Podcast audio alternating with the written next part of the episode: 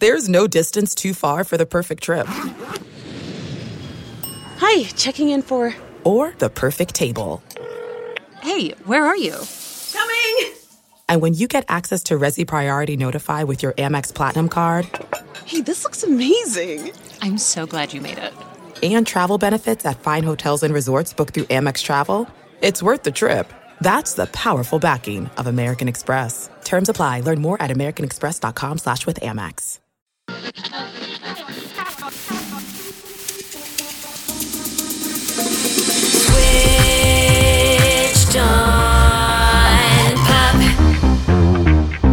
Welcome to Switched on Pop. I'm songwriter Charlie Harding. And I'm musicologist Nate Sloan. Mr. Sloan, is today your birthday? Or tomorrow your birthday? Today is my birthday. Happy birthday. Making a podcast. Ha- Don't do it. If you sing that song, I will.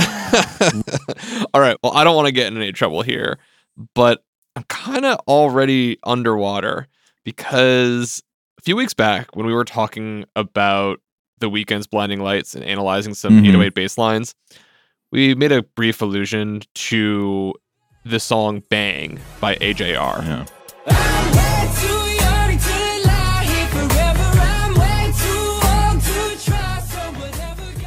I remember this. Yeah, you called it post rock polka. I think I, I was thinking of it as kind of like a polka trap kind of sound, and Mm. we got some blowback. Wait, wait, wait, no, no, no, no. You, wait, wait, wait. You called it polka. You called it post rock polka. I thought you did. No, no, no, no, no. Don't try and twist this. Don't try and fake news this around. You, that was your appellation. I'm going back to the tape. We're fact checking All right, this. let's go to the tape. Let's go to the tape. Yeah, and now we're in like a very different style than Ariana Grande's R and B. We're in some I don't know what we call this post rock polka or something. Okay, you doctored that recording. You uh, that sounds like your voice. pitch shifted. Uh, you know, deep faked this. I I don't. Uh, this. Oh gosh. Okay. We got called out for this Okay. Because this is not post rock polka. There's some, there's more going on here, and you know AJR are actually putting out a new record. They've just put out OK Orchestra. Bang was a huge hit last year. Went platinum. Went to number eight on the Billboard. It was ubiquitous, and we actually have the opportunity to speak with AJR, and I'm just feeling like kind of awkward, and I don't know what to do, and I'm just I wanted to come to you and be like, how should we think about this song bang Mm. like it's a little carnival-esque like with fresh ears what do i want to say to them like i feel like i threw them under the bus you're you're feeling the need to make amends. You know, Selena Gomez is a bad liar, and I'm a bad musicologist. This was some lazy adjectival word salad, and uh, also I owe an apology to all the polka fans out there Oh, for for real maligning uh, an incredibly vivacious and historic musical genre. But Ed, but g- give me, tell me a little bit. Who is what is AJR? Maybe that will help me come to right come around the horn. well, well ajr of course uh, brothers adam jack and ryan met they're from new york city your hometown they uh, you know the three brothers ha- started out playing music on the streets and uh, eventually put out a bunch of records they're now on their fourth okay orchestra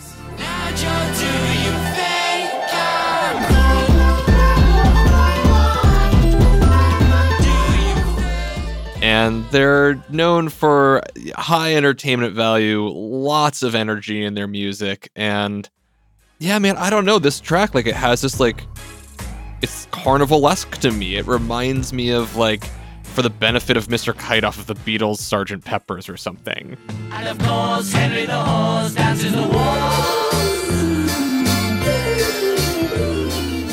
This is what you'd call a, a music hall vibe, perhaps. What do you mean?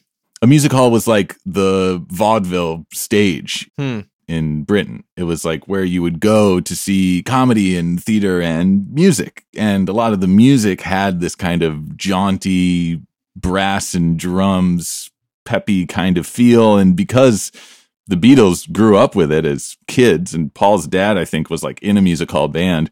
Like that, w- that seeped into their sound, and, Hmm. and probably a lot of other musicians Hmm, hmm, as well. And maybe that's like a little bit of the vibe I'm catching here as well, because Bang does feel like this is a big celebratory kind of we're all marching along together. Here we go.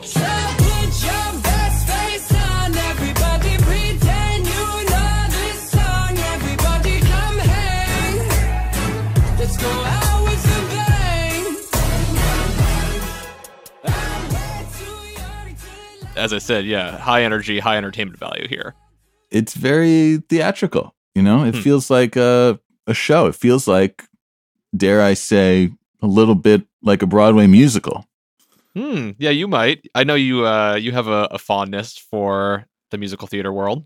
I am. I'm. I'm a lover of. I'm a lover of the Great White Way. I uh, have written maybe a, a musical that we don't need to get into, and uh, and I love the. I love the drama, and I love the theatricality of of this style of music, and I think you get that in AJR, and in and doing in doing so, maybe they're tapping into a really long history in American popular music, where hit songs draw on the theater, Hmm. or actually just come right out of the theater. That's that's been going on since the beginning of the popular music industry. Right, right, right. Are there any songs that you're thinking of in particular? One that comes to mind is one of my favorite songs ever. And the version I love is by Nina Simone on her 1965 album I Put a Spell on You. It's feeling good. and I'm feeling good.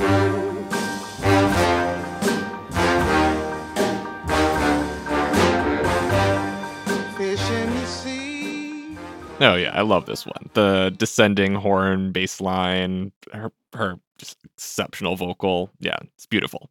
So you know the song, but what you might not know is that it originated in a musical, actually a British musical, actually Huh. a British musical that was meant to kind of bring back this music hall tradition that we were just talking about. Huh. And when you listen to the original cast recording of the song, sung by Cy Grant, I mean, you can hear it's it's the same tune, but man, it's sung in a very different way. It really speaks to the difference between these two worlds, between the dramatic world of musical theater and the more kind of immediate and visceral world of pop. Let's check out that original cast recording for a sec.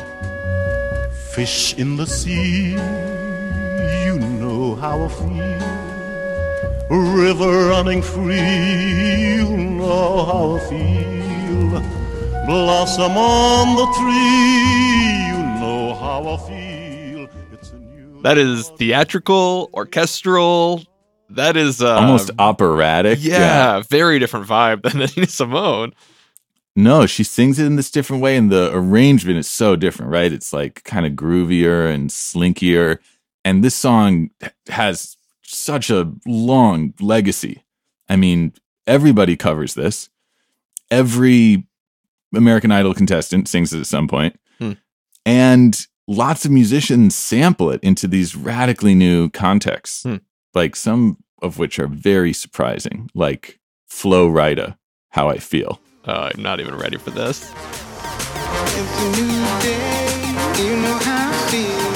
Ooh. Yeah, I'm a new man, baby. Yo, other man probably should Ooh, dude, that's fun. I don't, I don't know if it strikes again. justice, but it's fun. I mean, it just to me, it speaks to like even if you might not be aware of it, the the musical theater tradition is like such a integral part of the sound of contemporary popular music. Right. And so I would love to hear like if that's something that AJR thinks about when they're putting these songs together, like what's their background or is this a conscious choice? Is it unconscious? Like where does the sound come from? I'm super curious to hear more and to think about their position as part of this much longer story. So Polka No More. I want to I want to get the real the real dirt on AJR.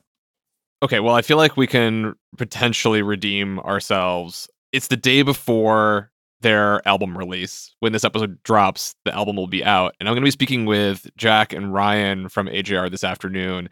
I think what I first need to do, Nate, though, is check in with are we excused from the terrible label that we gave Bang? See if we can uh, revive ourselves and your musicological pedigree. Fingers crossed, Chuck. Okay, guys, so I have an admission to make. Nate and I, on a previous episode, absent mindedly labeled Bang as post rock polka carnival trap and got some real blowback. And so, Jack, Ryan, I just want to start with an apology, especially since Nate identified that perhaps musical theater is the more appropriate influence here. Oh wow, interesting. Well, I like Carnival Trap. I didn't hate that. Um, I'm surprised you got blowback for it, but but um, I'm wondering who gave you blowback Yeah. too. Like, the the Carnival stand. yeah, I guess so. yeah. Um, but yeah, we're, we're huge fans of musical theater. It's kind of ingrained in us. Th- that was kind of our first love uh, of of music because I think they can be so unabashedly genuine. And I, I hear a lot, like, because we write songs for other artists, a, a lot of what is thrown around is no, that feels too genuine. It feels too sincere. Like we got to cloud it in some kind of like, uh, irony, you know? And I think what we love about musical theater is that when when the lead character sings the want song, it's just like I'm not going to apologize for it. I want this. You, you know, you sing it really loudly. And so for us Bang was kind of like the evil villain walks in in like Les Mis or Wicked or something. The villain walks in uh, and you need to pay the rent or something and and and that's the song that plays in the background and we thought how do we take that vibe and make it palatable for people that listen to the radio and listen to Spotify playlists in 2021. Here we go. put your best face on, everybody pretend you know this song. Everybody come hang. Let's go out with a bang. I want to talk about the sounds and how you craft this world. But to start, Jack, what is this song Bang about? Bang, I guess, is another version of a topic that we really, really like to talk about. And so, you know, every every artist has their kind of their lane that they go off and they say, oh, that's the artist that talks about this, they talk about this. And we have many, many times touched on growing up in, in, whatever way we, we've approached that. And this specific time was really that exact moment from being a kid to basically having to be an adult. We've moved out. It just really doesn't make any sense anymore for us to keep living as children. It's time to mature. Um, even though we really, really don't want to, we're very, you know, we're heavily resisting it. But it gets to that moment where you just have to do it. I get up, I get down, and I'm jumping around. And the rumpus and ruckus are comfortable now. Been a hell of a ride, but I'm thinking it's time to grow. So if we're going to do it, then we should do it, you know, with a bang and we should try to be positive and go out in style. That's really the kind of thesis of the song. Right. And and Jack, so you and Ryan lived together in New York City Yep.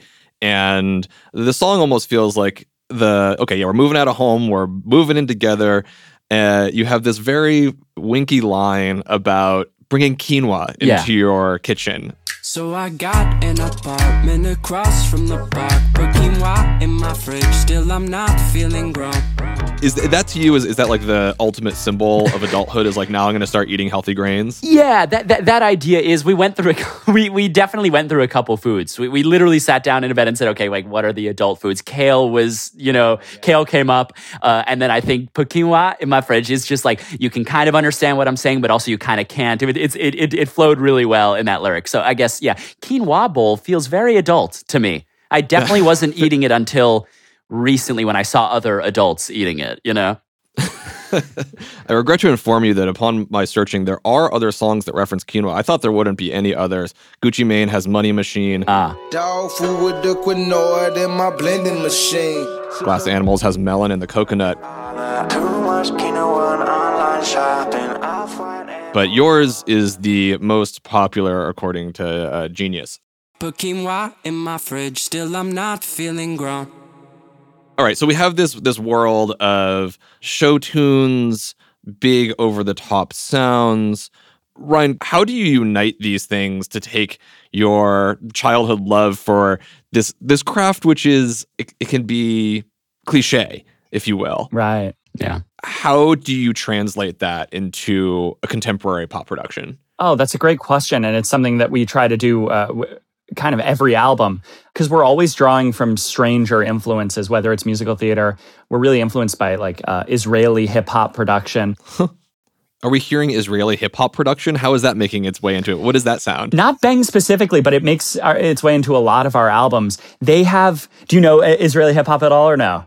I don't know. Please give us an education. yeah, yeah, yeah. So they they are very big on tempo switch ups. They're very big on vibe switch ups throughout. Any given song is going to have like three or four totally different vibes, but they meld And so yeah, they're well. so good at seamlessly doing it where, you know, two seconds Mm. after it switches up, you're like, oh, wait, the, the tempo just kind of switched up. It- It's, Yeah, it's but really expertly done. Exactly. Yeah. Like you, you can do tempo switch ups like in sicko mode. It's basically two songs in one, and that has a really profound effect.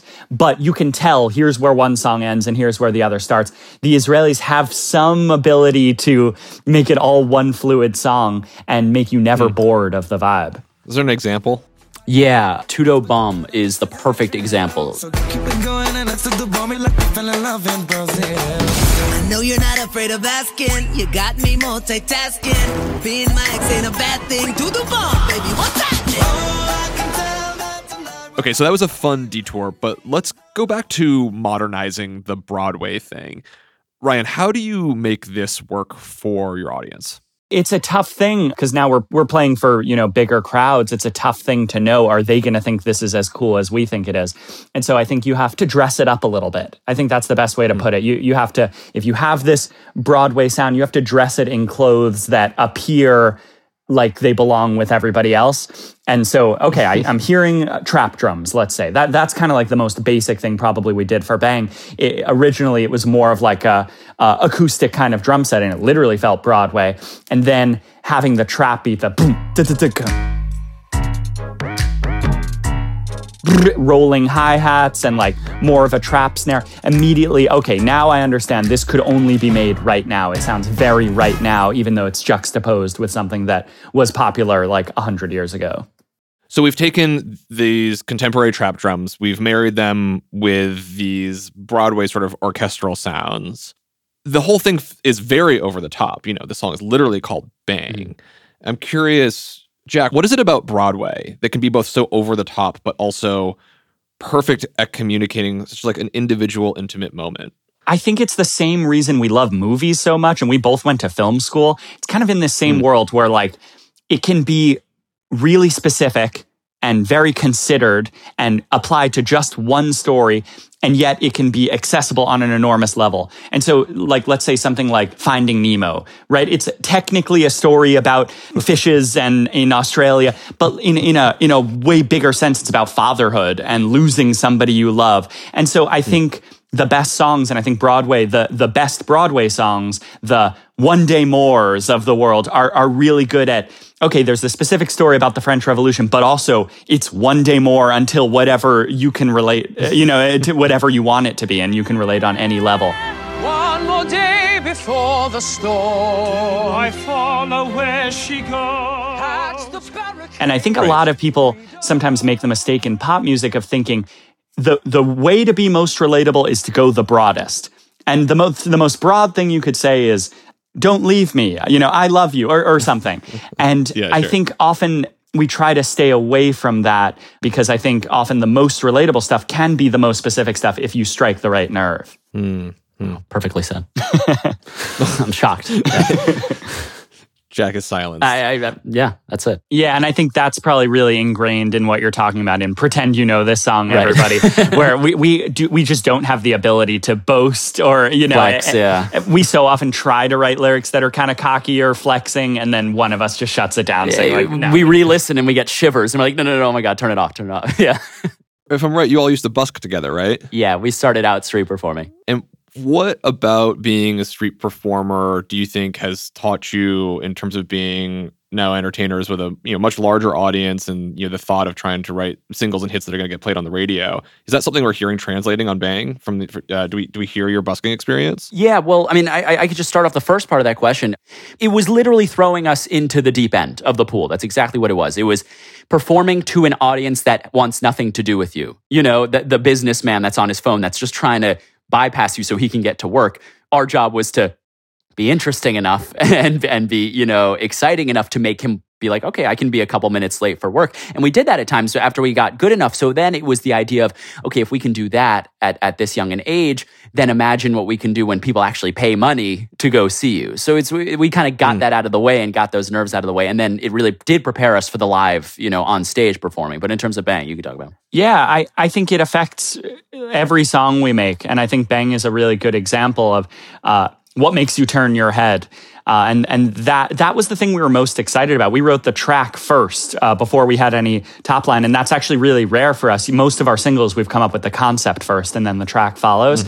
And with Bang, we just kind of had a feeling this track, this boom, boom, boom, boom, would would make people turn. I their was heads. skeptical at first, by the way. You, I yeah, was Jack skeptical. was skeptical. In terms of a single, it was the weirdest uh, production that Ryan had ever brought to me. He literally just had the horns. Dum, dum, dum, dum. And I said, Ryan, like when it's time to make a Broadway show, that's the first thing that's going in. Like that's that's that's number one.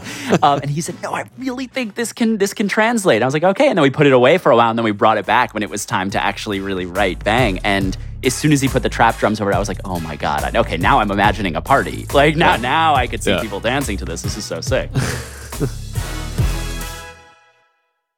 There's no distance too far for the perfect trip Hi, checking in for. or the perfect table. Hey, where are you? Coming! And when you get access to Resy Priority Notify with your Amex Platinum card Hey, this looks amazing. I'm so glad you made it. and travel benefits at fine hotels and resorts booked through Amex Travel, it's worth the trip. That's the powerful backing of American Express. Terms apply. Learn more at americanexpress.com slash with Amex. Man, I'm up to something. Thank you all for coming. This song is this coming of age story. It's really bombastic. And it and as we established, it's also quite intimate. It feels kind of like your ode to New York City. One of the things that's fun about your productions is that it's riddled with Easter eggs, lyrical and musical. I was hoping that we might be able to crack a few of those open. One of them, of course, being the background voice that announces, Here we go. Here we go. What's going on? Yeah, the story behind that. Okay, yes. So we had written the song and we had a placeholder, I think one of us going, here we go, and metronome, or here we go, trying to do an imitation of, you know, a, someone with a much lower register. Um, and we knew we wanted it to be someone else. So first we tried our dad, who does a lot of backup vocals on a lot of our songs that we put out. He does like a lot of crowd vocals because he has the lowest voice out of any. singer. He's an awful singer that Ryan auto tunes like in crazily, like to try to You're get throwing your dad under the bus. Right. Yeah. Knows. yeah. Um, no, no. Yeah. He's he's fully aware. But uh, so that didn't it didn't work. And then we asked a neighbor of ours who was another guy who had a lower register, and that didn't work. And we said, okay, like what should we do? What should we do? And then we realized that.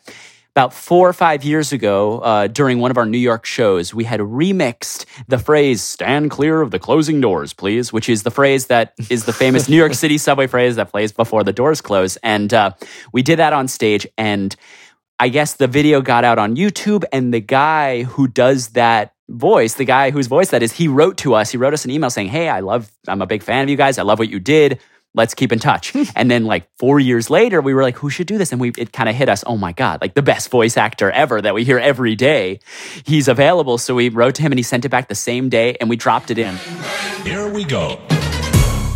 It was like one of those rare moments that was like the light started glowing of that was the missing piece. You know, that's what the song needed. And uh, it's it's become every single person's favorite part of the song. So we're, we're so happy that worked out.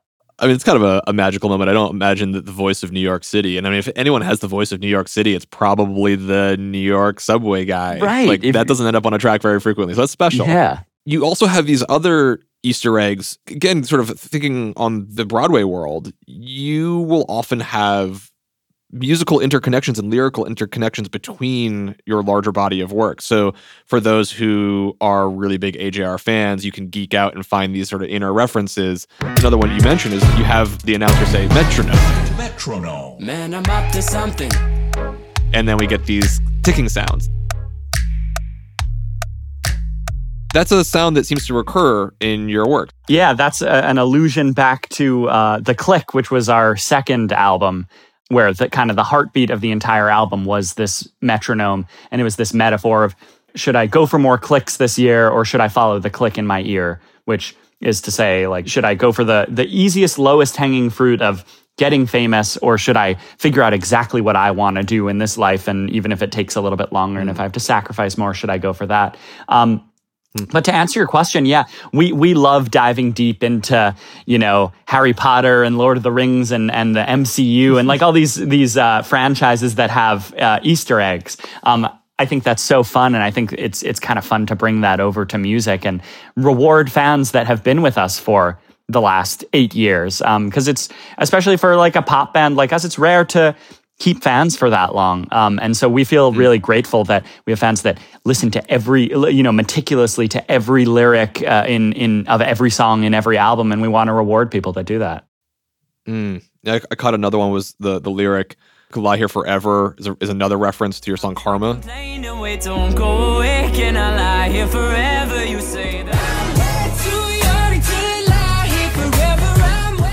Yeah, I think we we did a post. I forget how many. Maybe there were like twelve Easter eggs in Bang. Remember that of like all lyrics that had come before. is, it's Charlie blown away. That's nuts. We just think that's that it's so fun to watch people try to figure it out and be kind of the mastermind behind it. and be wrong so often too. Yeah. our fans, it's that, that's our favorite thing. It's like, no, I found the Easter eggs. It's this and this, and this is a secret meaning for this. And we're like, no, that's not that's not it at all. Try again. You know, it, it gives them something fun to do. So there's this there's this world building that's happening in your work, and maybe we could we could sort of carry that on into uh, your next single off of OK Orchestra, which is the song "Way Less Sad." It? Way less sad.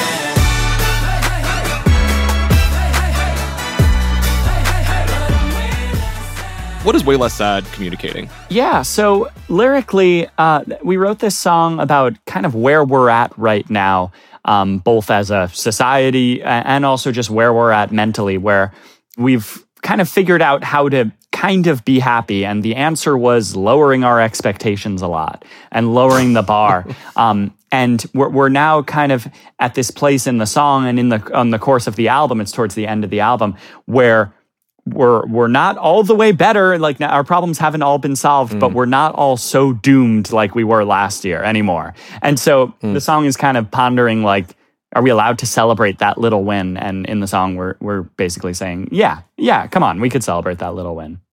Yeah, I'm curious. I mean, Jack, for you, it seems to be there's this contrast of very sullen moments and then joyous moments uh, in this song. Can you speak to how you feel the the music sort of paints that arc? Yeah, that's something that we do very often and something we're very, very comfortable doing. Uh, like, like we had said before, we're not really ones to flex and say, this is great, this is going to be great, because that's just very unrealistic to who we are. So in our music, we naturally kind of jump to a lot of juxtaposition. We feel that that paints a really, really cool picture. In music, is that's realistically how life is, you know, uh, wondering, should I have, you know, th- th- this is really great in my life. I'm feeling really good. Oh, but this is really bad. So I can't be fully happy. But no, no, but this is really good. Oh, but God, I should move because I, I'm not really excited about where I am. Um, and I think that that's just the most realistic look at life. And I think that's why, I mean, I've been looking through a lot of YouTube comments um, on the video, and that specifically is what fans really were drawn to in this specific song. I think a lot of them were like, this is probably the most realistic look at depression or a bad day or just life in general. Is that trade off and like, what should I do? You know, so I, I- I think we're just trying to go as realistic as possible with that. Ryan, yeah, could you speak to that as well? Like, what was this a song that you were writing, wanting to speak to that larger feeling, or is is, is this also a, a personal experience that's going on? so this uh, let me let me take you back because the story of this song is kind of interesting and then i'll get i'll lead to that Sure. So it started t- eight years, eight years ago. Eight years, Yeah, eight years ago with um, a sample that we found from "My Little Town" by Simon and Garfunkel. And it's at the very end of the song, like during the fade out. It's this horn line.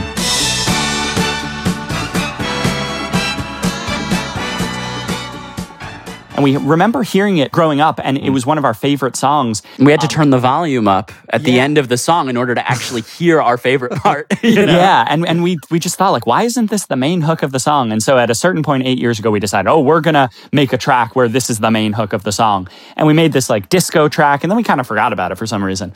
Then fast forward a few years, Kygo his label reached out to us because we do a lot of writing for other artists too. His label reached out to us saying, "Do you have? Uh, uh, we have a we have a track that Kygo made. Do you have top line? Like, do you want to write a song over this track?" And that's when we ended up writing, "Don't you love it? No, I ain't happy yet." But I'm way less sad. And we sent it back, and they were like, "Ah, no, that's okay. We we don't want it." And and we said, "Okay, that's fine. We'll we'll we'll take it for our collection," because we thought that chorus is kind of a a good little nugget. Um, and then fast forward a few more years, Cardi B's label Atlantic reached out to us saying, "Do you have a track for Cardi B and Top Line because she's looking for a new single?" And that's when we pulled out that Simon and Garfunkel sample, turned it into more of a hip hop song.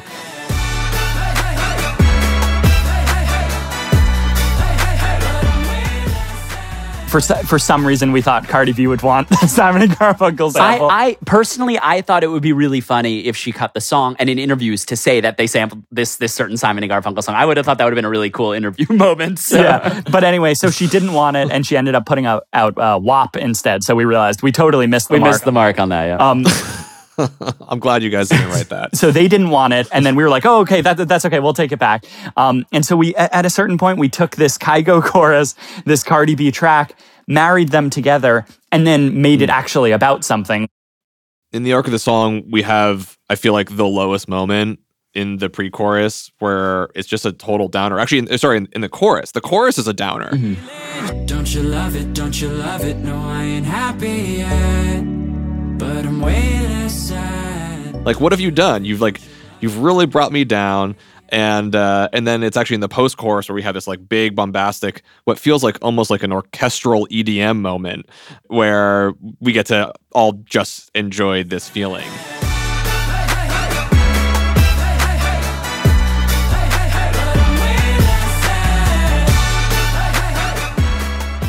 I remember you guys did that episode, I think, with Emily Warren about like the the death of the pop chorus, right? And and she talked Yes. about how now like pop choruses go down and then then there's the big payoff after. We kind of wanted to do a play on that. So the first chorus is a breakdown uh, where it gets emotional and you realize, oh, there's some emotional gravity to the song. It's not just a party song. And then it explodes into the into the post chorus. And then from then on, it's pretty much all just like happy, happy. Now that we've established this is an emotional concept, now it's okay to dance to it. one of the reasons why I thought it'd be fun to chat with you all is you like to break down your own songs. You have series on YouTube where you just like dive into the session. And if you want like a whole nother level of depth, you can go watch, you know, hours of you guys just like getting into the weeds.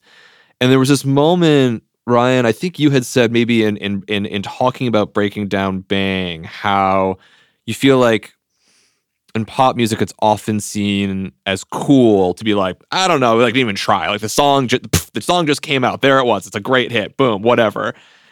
And you take a really different approach. You have a very different philosophy. I'm wondering, Ryan, if you could speak to it first, and Jack as well. Sure. Yeah. I, I honestly don't even remember saying that, but I'm sure. I'm sure I did.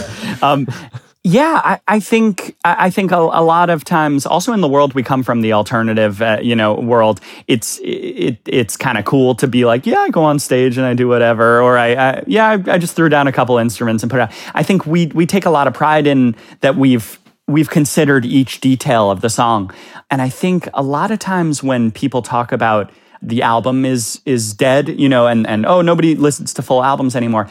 I I truly believe that's because the wrong albums for the streaming age are actually being made. I think a lot of hmm. times now songs are just like pure loops where you kind of know from the 40 second mark, okay, the rest of the song is kind of going to be all this vibe. Not sure I really need to finish it. I'm not sure I really need to listen to the rest of the album. I kind of can guess what's going to happen. And that's a, a vibe unto itself. But I think we really pride ourselves on the fact that um, you don't know what's going to happen. There's always going to be some weird payoff in the bridge or towards the end of the song or towards the end of the album. There's like a real reason that you have to invest yourself in this song and this whole album and listen all the way through. Jack, is that why when I'm listening to Way Less Sad, it, it feels very sonically connected to Bang? Oh, like it feels like I'm being introduced to something. This is part of a continuous work. Oh yeah, that was definitely uh, on our mind. I mean, kind of on a base level in terms of the horns as well. You know, those bombastic, massive, you know, explosive horns. Yeah, I mean, I, I think that's something that we think about in all of our music. Let's just try to, you know, make it connect. Let's make sure people, let's not quite bring it to an end. So there can definitely be, you know, a chapter two that we can latch on to. I think that's something that we absolutely think about. You have this record coming out tomorrow. Actually, I think you know by the time this episode Yeah. drops, it will already be out in the world. Okay, Orchestra. Mhm. How did you go about thinking about making an album for the streaming age to sort of counter this issue of Yeah. the things that just aren't sticking? Yeah, I, I think it's good to look at like Hamilton. Hamilton has a crazy amount of streams. There, it, that that makes no sense in the streaming age. Why Hamilton would have so many streams? And it's because there's a story that you can follow through. There's a payoff. There's a reason to listen to it in order. And I think we really consider that when we're making albums. We we start the album with an overture. That's like a, a electronic version of a, a pretty like standard Broadway overture, uh, where it samples songs and it creates a whole new original piece of music.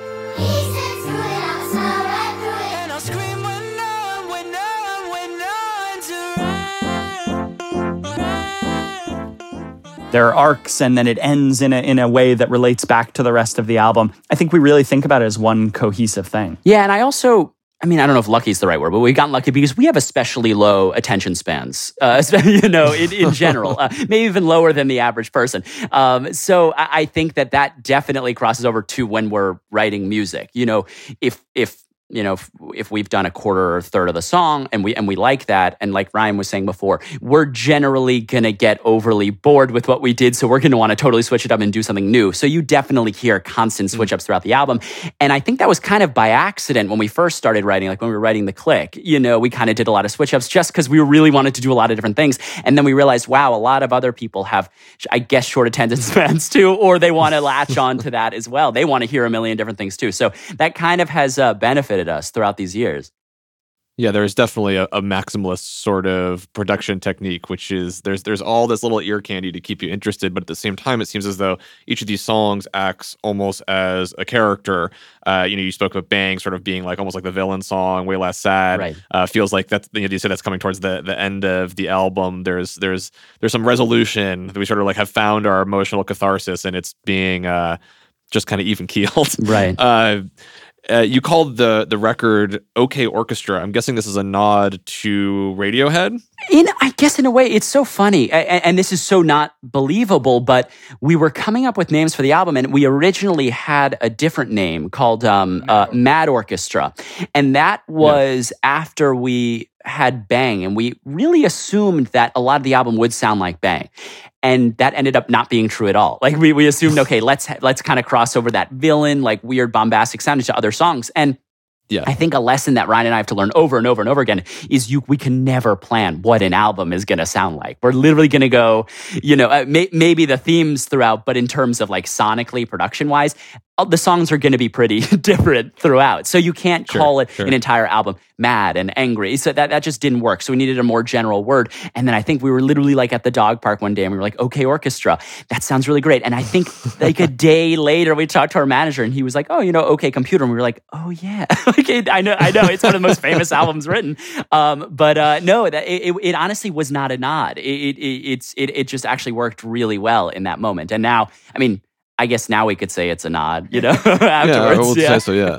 I mean, well, it feels like it's communicating sort of the exact opposite of what OK Computer was trying to establish, which of course you know becomes one of the most successful albums in uh, critically of uh, you know the last many decades, and marks a transition from studio recorded music into computer recorded music.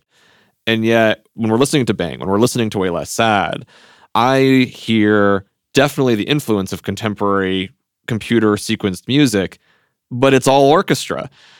You're taking us sort of back to an older style of production, it seems. How do you put that together? How do you mash those up? Are you getting, are you going in the studio with big orchestras and tracking them? Like, how does this, how does this come together? No, no, not at all. We've recorded orchestra once in our life, and it was for Neo Theater. And, it was truly the coolest moment of our entire life. It really was. it was yeah. amazing. We, we went into a real studio with a real orchestra. Ugh. And then this year with the pandemic, it felt wrong to actually put all these people in the same room. And so we had to do it either all digitally um, with synthesizers and, and, and samples and stuff, or get a cellist that's in Santa Fe and a violinist that's in LA and record everything remotely, which we did for a couple songs. Um, but to be honest, uh, the the sound that we've stumbled upon this orchestra stuff, um, I think it's just what like looks best on us. It's kind of just like um, like Jerry Seinfeld. He, he has a quote about like why he doesn't curse in uh, in his stand up, and it's just he, he says it's like uh, it just doesn't look good on him. It just it's like he's wearing a vest that doesn't fit him or something. Um, I think we found that making music that's too electronic and too to the grid feels wrong and making music that's too acoustic feels wrong. And we found some hybrid of like mixing hip hop and and very uh, old fashioned dense orchestral sounds that just kind of looks right on us. It's also such a shortcut to emotion, you know, we, we've found. Like, I mean, a violin alone, this is such a, I mean, this is kind of a dumb thing to say, but violin alone is just the epitome of tears. You know, if you're trying to get something across and make someone feel something in, in a song, as soon as three violins come in, that's just going to put a stamp on it and say, yep, that's going to do it. So that's something that we've really found. There, there's really emotional songs on this album that just have an outro of pure strings that just make you want to cry. So we, we, we found, we really played into that for sure.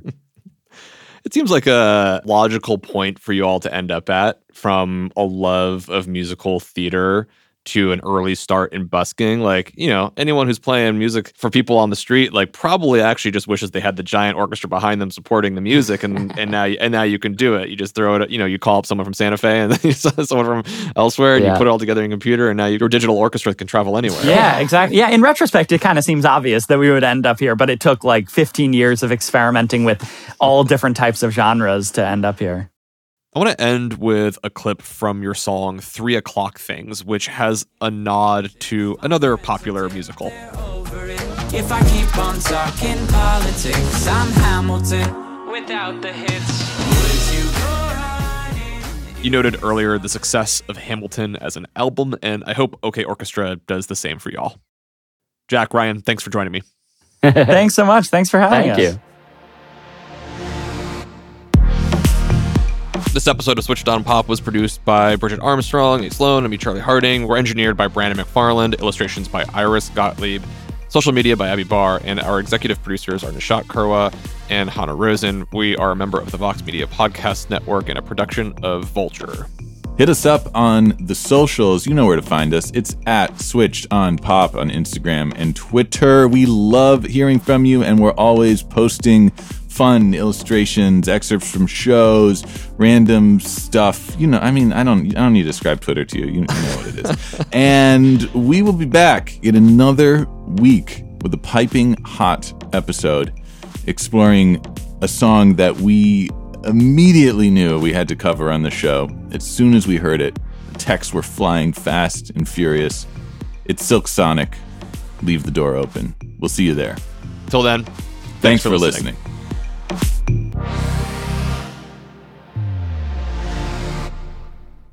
There's no distance too far for the perfect trip.